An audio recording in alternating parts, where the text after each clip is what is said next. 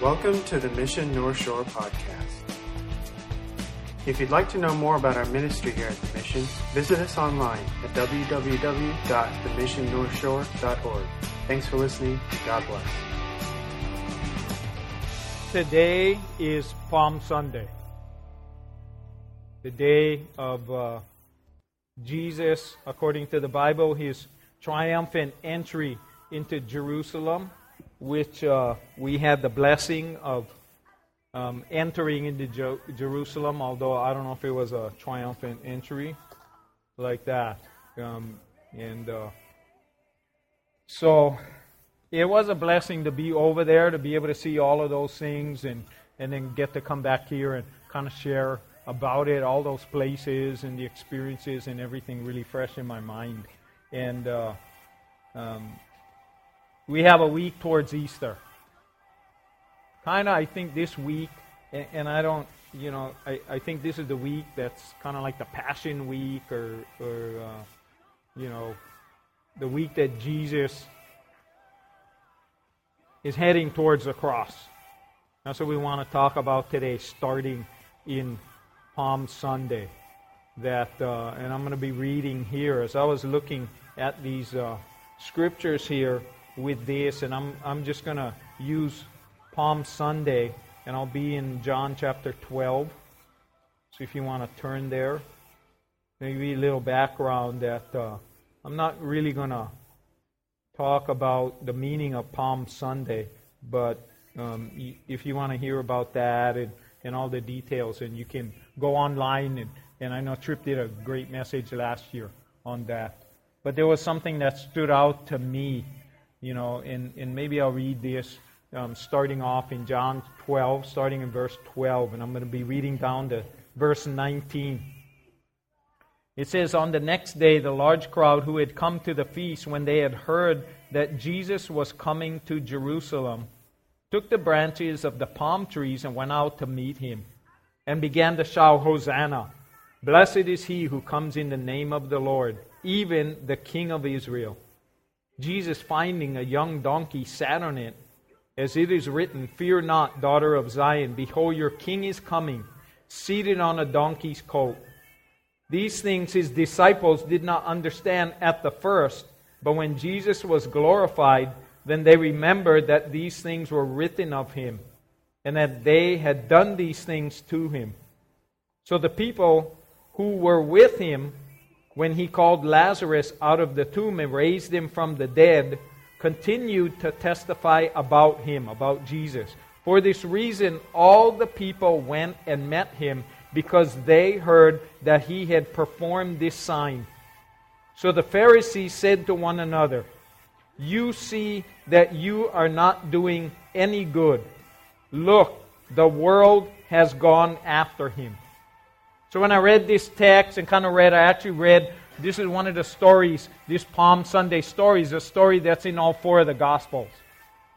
And each one gives maybe a little, it's the same story, but a couple little details. You know, one is that, you know, um, it's saying that part of this group of people, see if you can picture it, and we were in Israel up on the Mount of Olives where Jesus came from, and looking across into Jerusalem, the picture that um, Trip had when, when he was kind of, you know, announcing the trip there, looking over that kind of famous picture, looking across from the Mount of Olives to Jerusalem. Jesus kind of went down there, you know, down that similar path and kind of went up the other side and, and into the wall of Jerusalem, if you can picture that. And on the way, all the people, the part of the group was the disciples. So all the disciples that followed him. Part of the group was people that followed. Again, as I considered it and, and how I, you know, what stood out to me, how I settled on, on kind of going in this direction was that, that all these people, and if you read in the Gospels, that you know that Jesus never had any shortage of people following him. Right? We went, one of the places we went was kind of the traditional area that was the Mount of Beatitudes, where, you know, traditionally they say that on this hillside was where Jesus taught the Beatitudes in a whole, whatever, three chapters. you know, in the beginning of the Gospels. And there was a ton of people over there. Right? And we talked, last time I talked in church, I talked about the uh, um, paralytic guy. You remember that? Where they broke through the roof and they lowered him down on the pallet and Jesus healed him. But the reason they had to break through the roof was why? Because there were so many people in the house that there was no way for them to get in. You know, in another story, they talk about that lady who had an issue of blood, and the Lord healed her. If you remember that story where she said, Look, if I only touch his garment, I'm going to be healed. And when she did, she was healed. And Jesus said, Who touched me? And his disciples said, What are you talking about? There's a thousand people pressing in on you, and then you ask, Who touched me? He fed 5,000 men, not including women and children. Another time he fed 4,000, not including women and children. So everywhere he went, there was a crowd. That he didn't need, you know, a business card. He didn't need a website. That people automatically followed him. And as I considered this time in Jesus' life and his walk towards the cross because this basically is what it is. This is one step of him moving towards Jerusalem and inevitably his death and then on to his resurrection, which is going to be next Sunday that we're going to celebrate that. So we're going to cover this morning going through each step. One is Palm Sunday, right, as we read. And then we're going to move over because it goes on to the Last Supper. Then from there, they go from the Last Supper, they actually go out of Jerusalem back up to the Mount of Olives where the Garden of Gethsemane is. And that's where Jesus prays. And in the garden is where they came, Judas and all the priests and a bunch of soldiers, and they came over there to arrest Jesus. And from there, they took him to trial. And then from there on to where they crucified him. And then to where he resurrected. And as I shared this morning in the first service, that we did go to the uh, traditional site. If you go to Israel, everything over there is, is the traditional site, that they don't know exactly where. And uh, interesting enough, I, I tried to explain to my dad. My dad's 91. And uh, he couldn't, he was kind of like mad because he's going, Well, did you guys walk where Jesus walked? And I'm like, Well, I'm not sure because they don't know exactly. They don't have, like, you know, steps painted in on the ground or, you know. So I tried to explain to him there's like tradition on it. He was all mad because he's like, What? Why didn't they you know, how can they do that? It's like they should have kept better records or something, you know. And uh, but we were there on the Mount of Beatitudes, the the traditional site, right? We went to the tomb, the traditional site where they say Jesus was laid, right? And some some people, I didn't go in, you know. Some people went and looked inside, and and Jesus is not there. Right? Next week we're going to celebrate that. That that he was there, they buried him in there, and, and somebody had rolled away the rock and he was resurrected. And to this day, he's not there.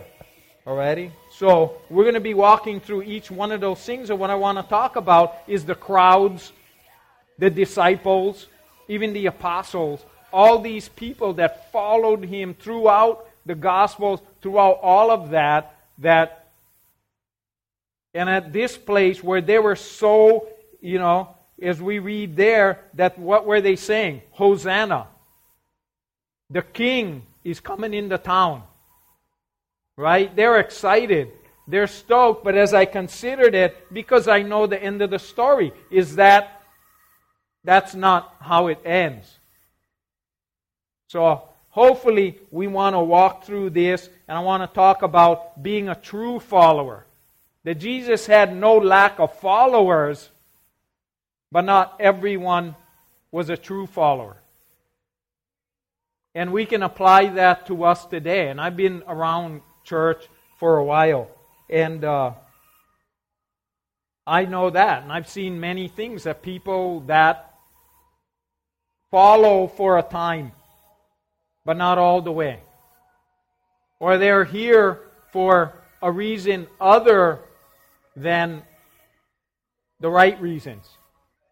And church is an amazing place. And there's great people that I can tell you every Sunday, for sure, mostly everybody, 99% of us are on our best behavior. Right? Once you get out of the car, come in here and sit down, and we're all nice over here.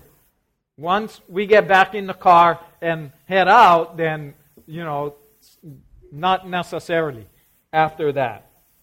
And, uh, you know, we're all in that same boat. So people are attracted to coming over here, but not everybody comes. Just like with Jesus, not everybody followed for the correct reasons. Um, in my time of being around church and, and you know, I had a fun time kind of like identifying, and this is my own little personal list, you know, wacko that I am, that uh, um, I wanted to identify some of the followers that I've seen over the years that come around. I'm not pointing anybody out, you know, with this list, but uh, for us to consider, you know, and look where we're at. What kind of follower? There's many followers, but not all of them are true followers of Christ. In this story here, that all those people were excited. Everybody was happy. It was an amazing time. But as we see at the end, and we'll go through, we'll see that one by one, the excitement died down. Even the people, even those closest to Jesus, bailed on him. Okay, and just for our consideration, you know, and, and I guess this week, you know, that's something for us to think about too, that each day it was that. That Jesus, when he was at the cross, was by himself. It was something he had to do by himself. And after all of the this whole part here that I read in John died down, that it really came down to that. Okay? Some of the followers, you know, that we see with this mixed crowd here, and, and I'm just saying in church world now, some of the ones, and, and I'm kind of putting my own little label on them. Some of them are loaves and fishes followers. If you remember in Scripture, it says there that some people followed him. Why? For the loaves and fishes. Some people followed him to see the miracles because they wanted to see another miracle. And I also put here that maybe for us, it's the coffee and donuts followers. And somebody teased me after first service if I wanted coffee, but no donuts. I don't. I don't have coffee. But there's people that come to church that follow for the perks. Right? That there's different things, or, or they come for various reasons. Some people follow the followers. That the people are nice in church. I can see coming and having a good time in here. But we know the purpose that we're here is for Jesus. And the people are nice, and that's, that's awesome. But our ultimate purpose is for Christ. Some followers are fair weather followers. So when things are going good, then they follow. But when things start getting difficult or challenging, or not the way that we want them to turn out, then they might stop. They stop coming. An issue happens. Something happens. They don't come. And I can promise you, I've seen every one of these. And I, pro- I even had a longer list but, you know, you guys probably wouldn't be uh, too pleased if I went through my whole list. Some of them are part time followers. They're the guys that come on holidays, right? The, the Easter and the uh, Christmas followers. You know, which is a good start. But that's just a start. That's not the goal. Or only on Sunday followers. That they come on Sunday, but they don't get involved in anything else. There's so much more to that. There's also the stormy weather followers. So, opposite of the fair weather followers, the stormy weather followers only follow in difficult times in their life. When there's trouble, then they show up for church, which is good. But when things work out, then they're not there. When they need it, Lord, I, I need prayer. I, I have a need. But as soon as that need gets taken care of, then they stop. They're not following any longer. Some of the followers, the follow the leader follow. They only follow because they like the leader or the pastor. Okay, so you might, and I made a couple cracks this morning. Maybe you were like, oh, you know, Trip's teaching next week, so uh, I'm going to stay home today because Butch talking. Right? Makes sense. You know, or maybe we were in, in Israel's in Teva was talking, so you're like, oh, stoked, Teva's talking this week. I'm going to go. Right? A little different. They follow the leaders, and our, we're called to follow Christ. And it's good that we got good leaders. There's the follow the church follower, that they love the church, right? Or whatever denomination they're in. And I can promise you, in Israel, that's one thing that stood out to me was that there's no lack, especially in Jerusalem, must be the religious center of the world. No shortage of churches monasteries, praying. And then they got like the Arab guys over there, so whatever it is, five times a day, and those guys got it on the loudspeaker going. There is prayer, an enormous amount of prayer. Monasteries in Jerusalem. No lack of religious, you know, movement over there. How much of it is accurate. And it's an interesting thing, you know, to see all the different kinds of stuff. And the Lord knows the truth of the matter, what goes on with all the praying and all the churches and all the services and all the Christian, you know. I mean, it's like an amazing amount of Christian paraphernalia. You can buy everything Christian over there. Crosses, you every place that Jesus could have been, you know, they're selling something. You know, probably the religious swap meet of the world. You know, um, couple cracks about it. There's also the Christian mingle followers that can be in church. That maybe they can get a date. Right? Home groups, they're like, whoa, cool. I wonder if it's mixed. Right? That people, I'm just telling you what I notice right? That sometimes it's like, look, there's girl, the girls go to that church. You know, it's like bonus. Or guys or something, but you know what? Not necessarily true followers of Christ. Um, someone, my, my last one on this list, someone who won't be in this group that I'm going to identify as the monk followers. That they don't need to go to church. And I know some people like that. They're believers, but they don't need I don't need to go to church. And I don't follow any church, I don't follow any group of people. I only follow Jesus type guys. But we know from the word that the church is Christ's body. Okay, there's all kinds of followers, all kinds of motivation, all kinds of reasons for coming or for not coming. And when the Lord looks down, He's not fooled. We might be fooled and we don't know. But the Lord looks at each one of our hearts. So, in this group of people praising the Lord, and we're going to see at the end where they're all at, how they start. Right?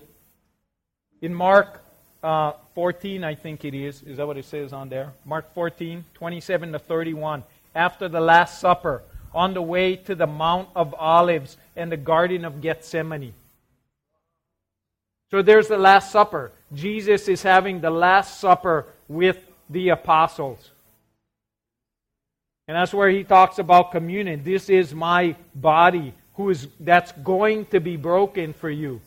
This is my blood that's going to be shed for you. I want you to keep doing this so that you remember what I did. Okay, so they have this whole thing, you know, imagine how heavy that was for Jesus to be administering communion. And they come right out of there, and Jesus starts telling them that in a little while, I'm going to die.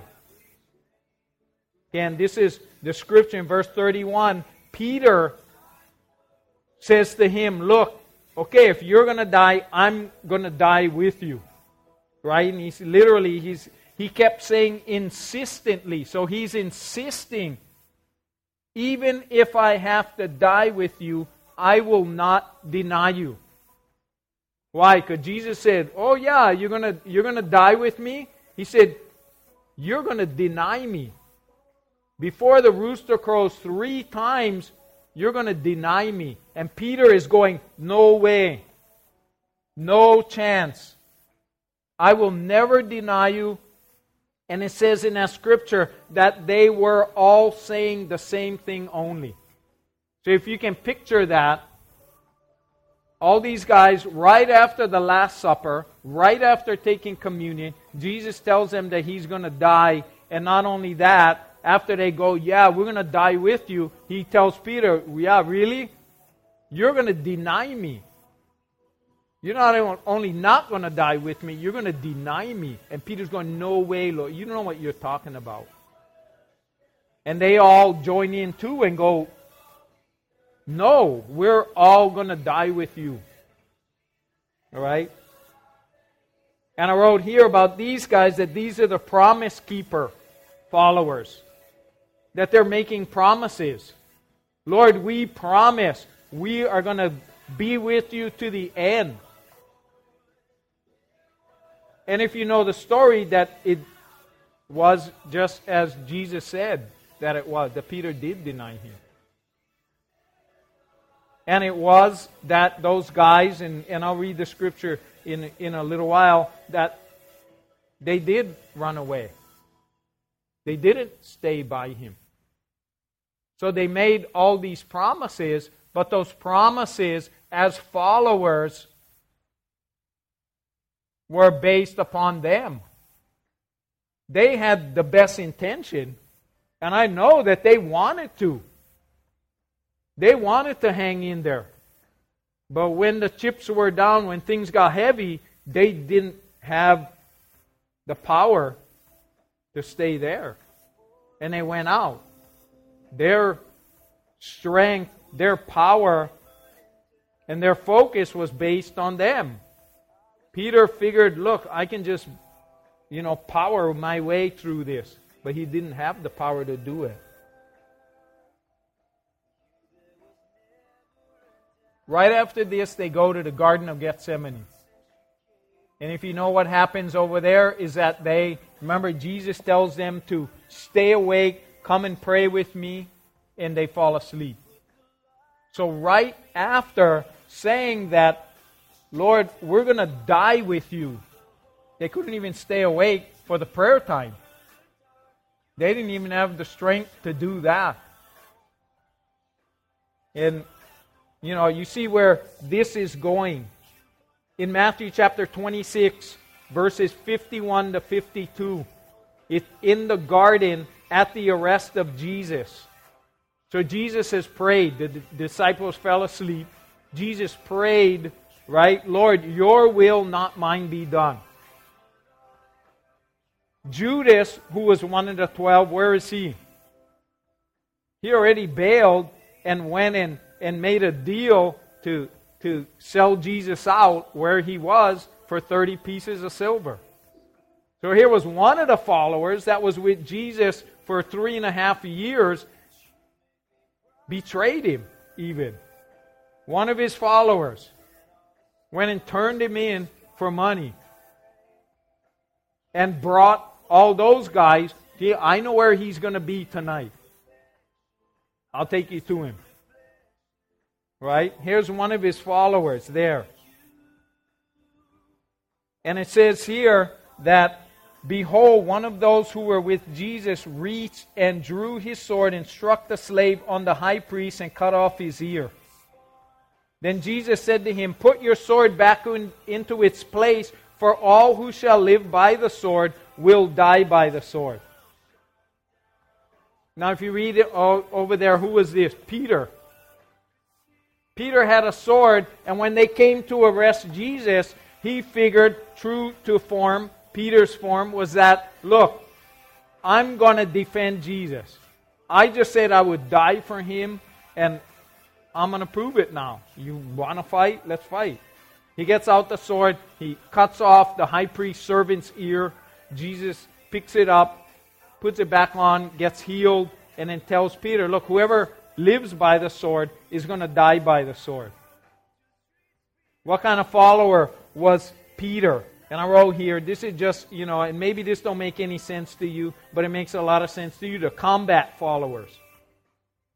Is that they're Christians, they're following, them, and they want to fight. In, in some, one of the places, I don't know, hopefully there's, there's no uh, fans of that church, the Westboro, Westboro Baptist Church. You know who that is? Those guys in the mainland, the Baptist, who's like always like, anytime you see them on TV, they're causing trouble. They're saying crazy things, doing crazy things, all in the name of the Lord. Right? They're looking for a fight. And I was Peter.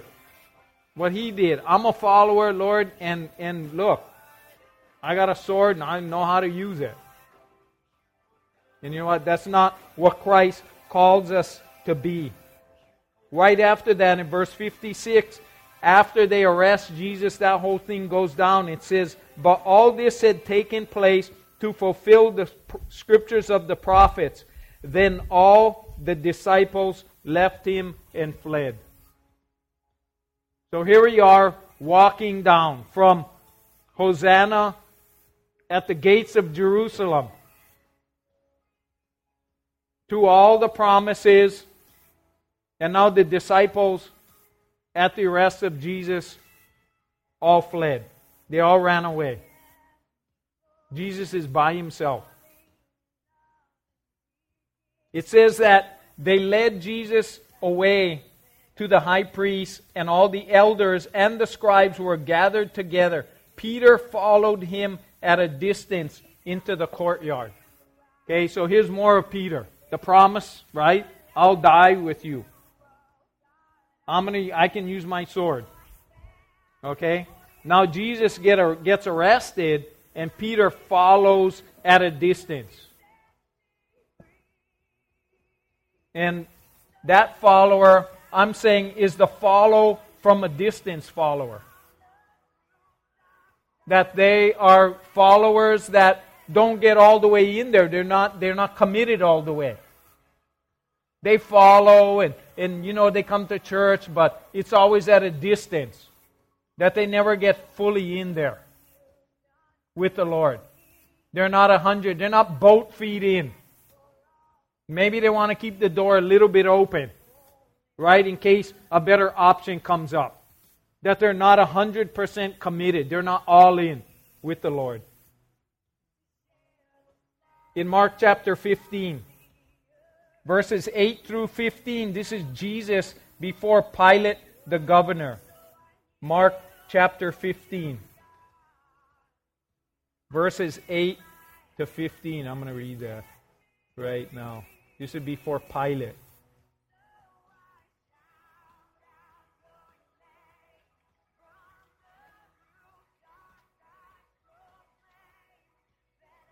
It says the crowd went up, the crowd, and began asking him to do as he had been accustomed to do for them. Pilate answered them, saying, Do you want me to release for you the king of the Jews? For he was aware that the chief priests had handed him over because of envy. But the chief priests stirred up the crowd to ask him to release Barabbas for them. Now, if you don't know who Barabbas is, Barabbas was a political prisoner. He had been involved with a bunch of guys in like a little uh, insurrection. and somebody had gotten killed. And that's why he was in prison. Verse 11 But the chief priests stirred up the crowd to ask him to release Barabbas for them instead.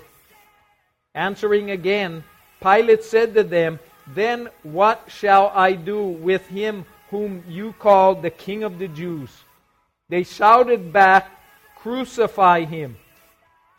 But Pilate said to them, Why? What evil has he done? But they shouted all the more, Crucify him.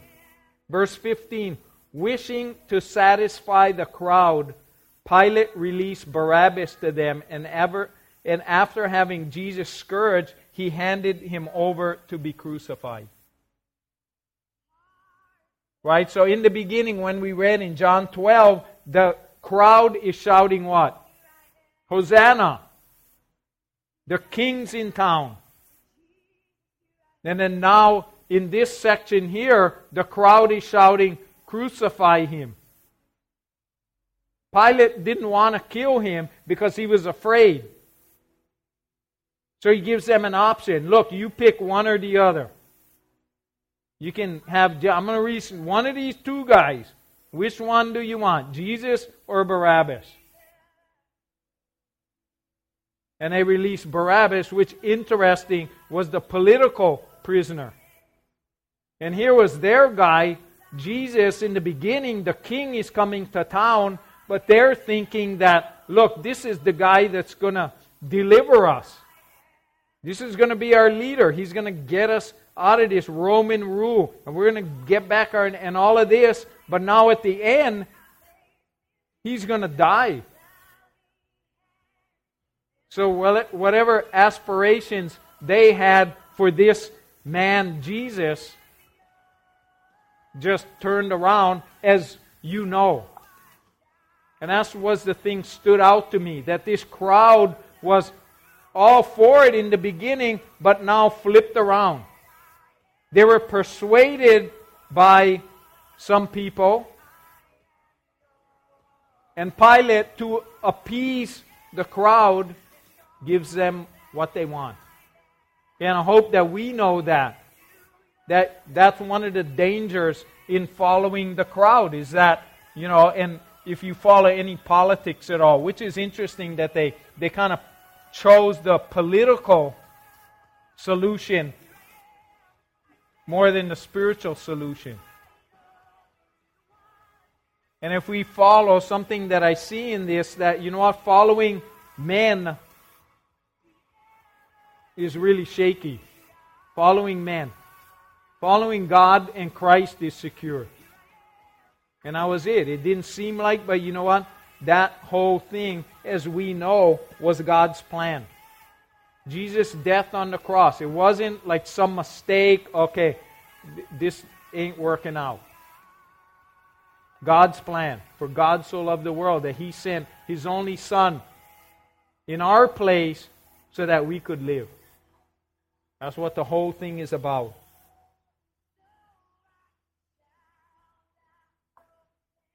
Where does that put us? What kind of followers? And you know what? When I did, did this, doing this, and I had to look at myself and go, well, okay, look, I'm going to ask everybody there, what kind of follower am I? Am I a true follower? Maybe not always.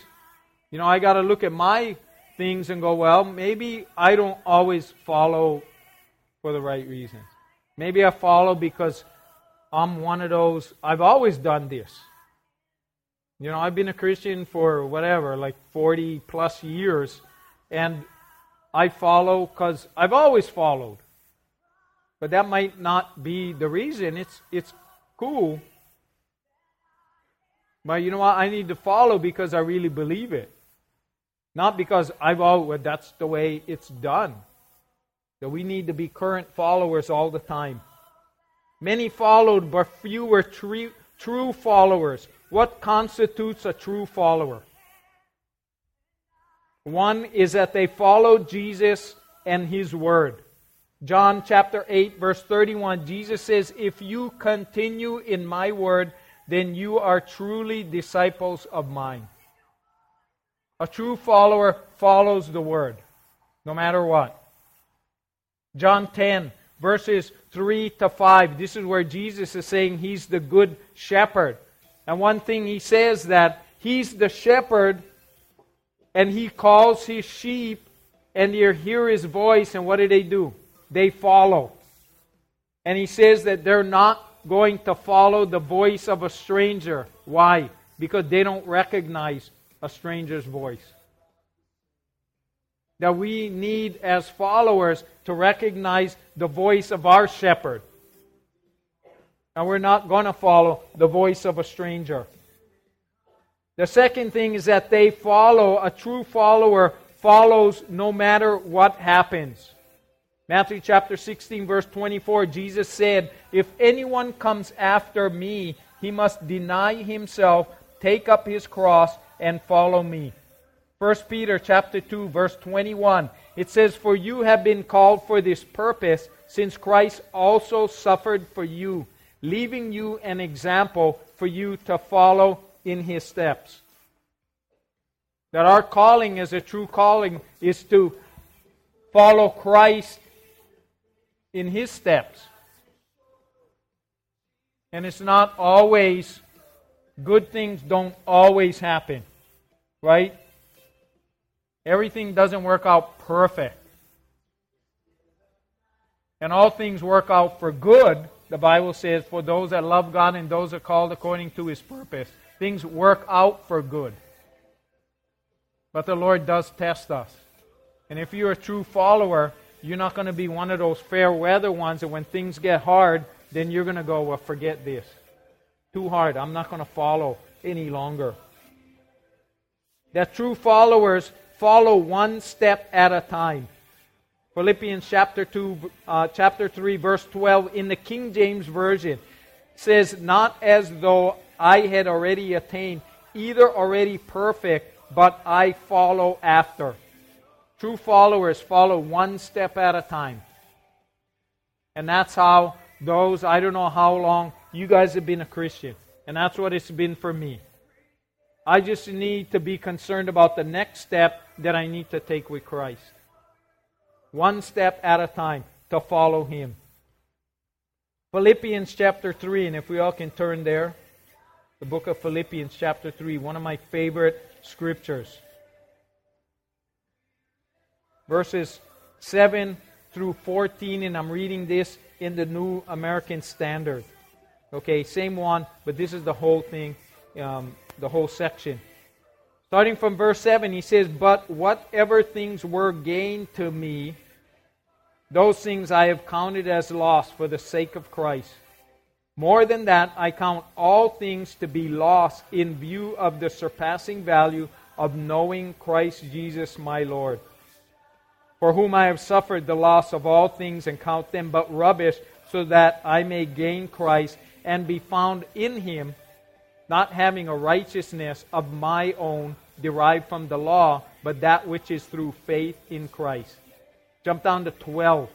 He says, Not that I have already obtained it or have already become perf- perfect, but I press on, so that I may lay hold of that for which I was also laid hold of by Christ Jesus.